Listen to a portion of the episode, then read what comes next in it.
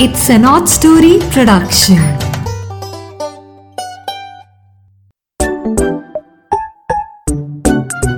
Hello दोस्तों, नीरा की नैया फिर से आपको मिलने आ गई है और इस बार अपने साथ लाई है एक कहानी। जैसे पुराने जमाने में बच्चे कहानियाँ सुनते थे ना, राजा रानी वाली, एक राजा की कहानी है, ठीक है? हमें अपने पुरानी जो कहानियाँ हैं, उनसे भी बहुत शिक्षा मिलती है। सो हम आज आपको एक राजा की कहानी सुनाने वाले हैं। और आप ये कहानियाँ कौन से ऐप्स पे सुन सकते हो? आप सुनोगे स्पॉटिफाई पे गाना पे जियो सावन पे एप्पल पॉडकास्ट पे अमेजोन म्यूज़िक पे, ठीक है? और आपने सुनना है अपने दोस्तों के साथ, अपने कजन्स के साथ और अपने मम्मी पापा के साथ, क्योंकि सभी बड़े छोटे इन कहानियों को एक जैसा एंजॉय कर सकते हैं। तो अब हम शुरू करते हैं कहानी आज की जिसका नाम है जीने की चाह। बच्चों बहुत समय पहले की बात है। एक शक्तिशाली और वीर राजा अपने बल और शक्ति के ज़ोर पर दुनिया भर में राज करने लगा था। वह अपनी शक्ति पर बहुत घमंड करने लगा था।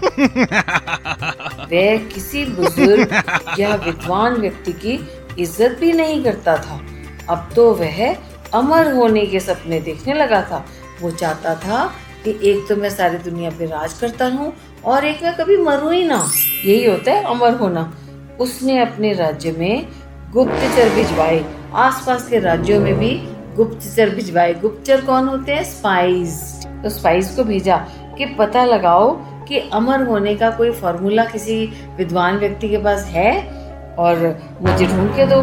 तो आखिरकार बहुत खोजने पर उसके आदमियों ने पता लगाया कि दुनिया में किसी जगह पर एक ऐसा कुआँ है। उस कुएँ के जल को पीने से आदमी अमर हो जाता है।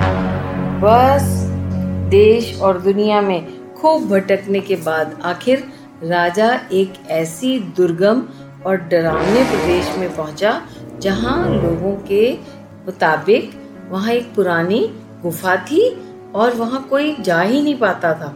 और उस गुफा में एक कुआँ था जो एक झरने से बना था और वो अमृत का झरना कहलाता था।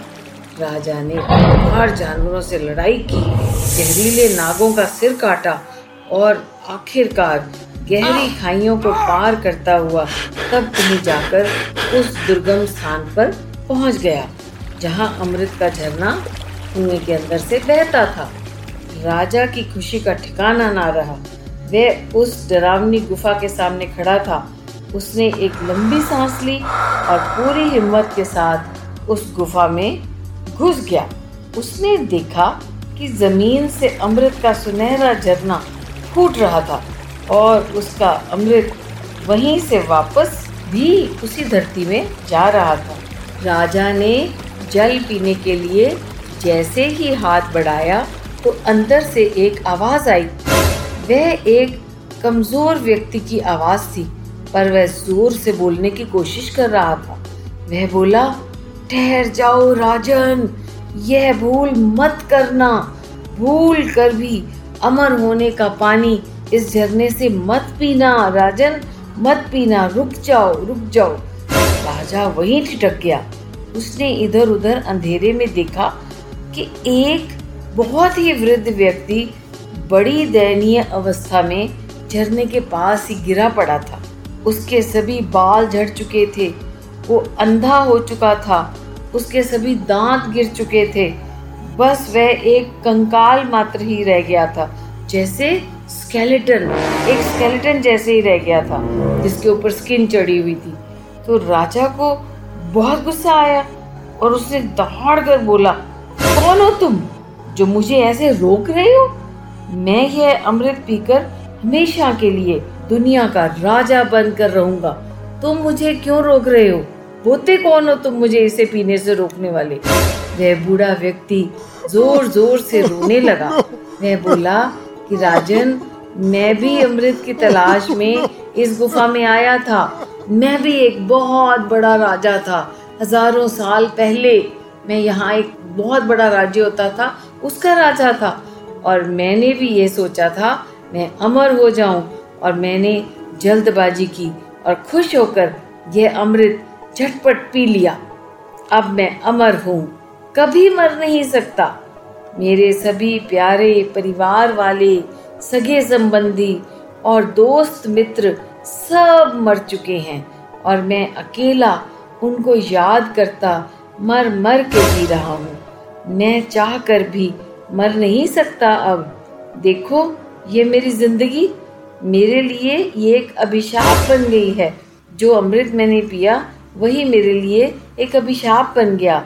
राजा चुपचाप उस बुज़ुर्ग आदमी की विलाप को सुनता रहा और अंत में वहाँ से बिना अमृत पिए ही वापस मुड़ गया और अपने राज्य में अपने परिवार वाले और परिजनों के पास वापस आ गया। राजा समझ चुका था कि यदि हम लंबी ज़िंदगी चाहें या अमर होना चाहें तो बाकी सभी प्रियजनों को अपनी आँखों के सामने मरते देखना पड़ेगा। राजा समझ गया था कि ऐसी लंबी आयु का क्या करना, जिसमें आप अपने फैमिली के बिना अकेले रहो, सुख ढूंढो कभी हो सकता है। तो बच्चों, हमें जीवन में खुश रहने के लिए लंबा जीवन नहीं चाहिए। खुश रहने के लिए सफलता का भी इंतज़ार नहीं करना चाहिए। जैसा समय हो, हर पल में खुशी खोज लेनी चाहिए। उन पलों को हँसी खुशी बिताना चाहिए, जिसमें हमारा परिवार और हमारे मित्र, हमारे साथ हों और हमारा स्वास्थ्य बहुत बढ़िया रहे। जितनी भी उम्र हो, हम हेल और हार्टी और हैप्पी रहें। तो फिर आज मीरा की नैया ने आपको यही सिखाया है कि खुशियों आपके पास चल के नहीं आएँगी। आपको हर पल में खुशी ढूंढनी है।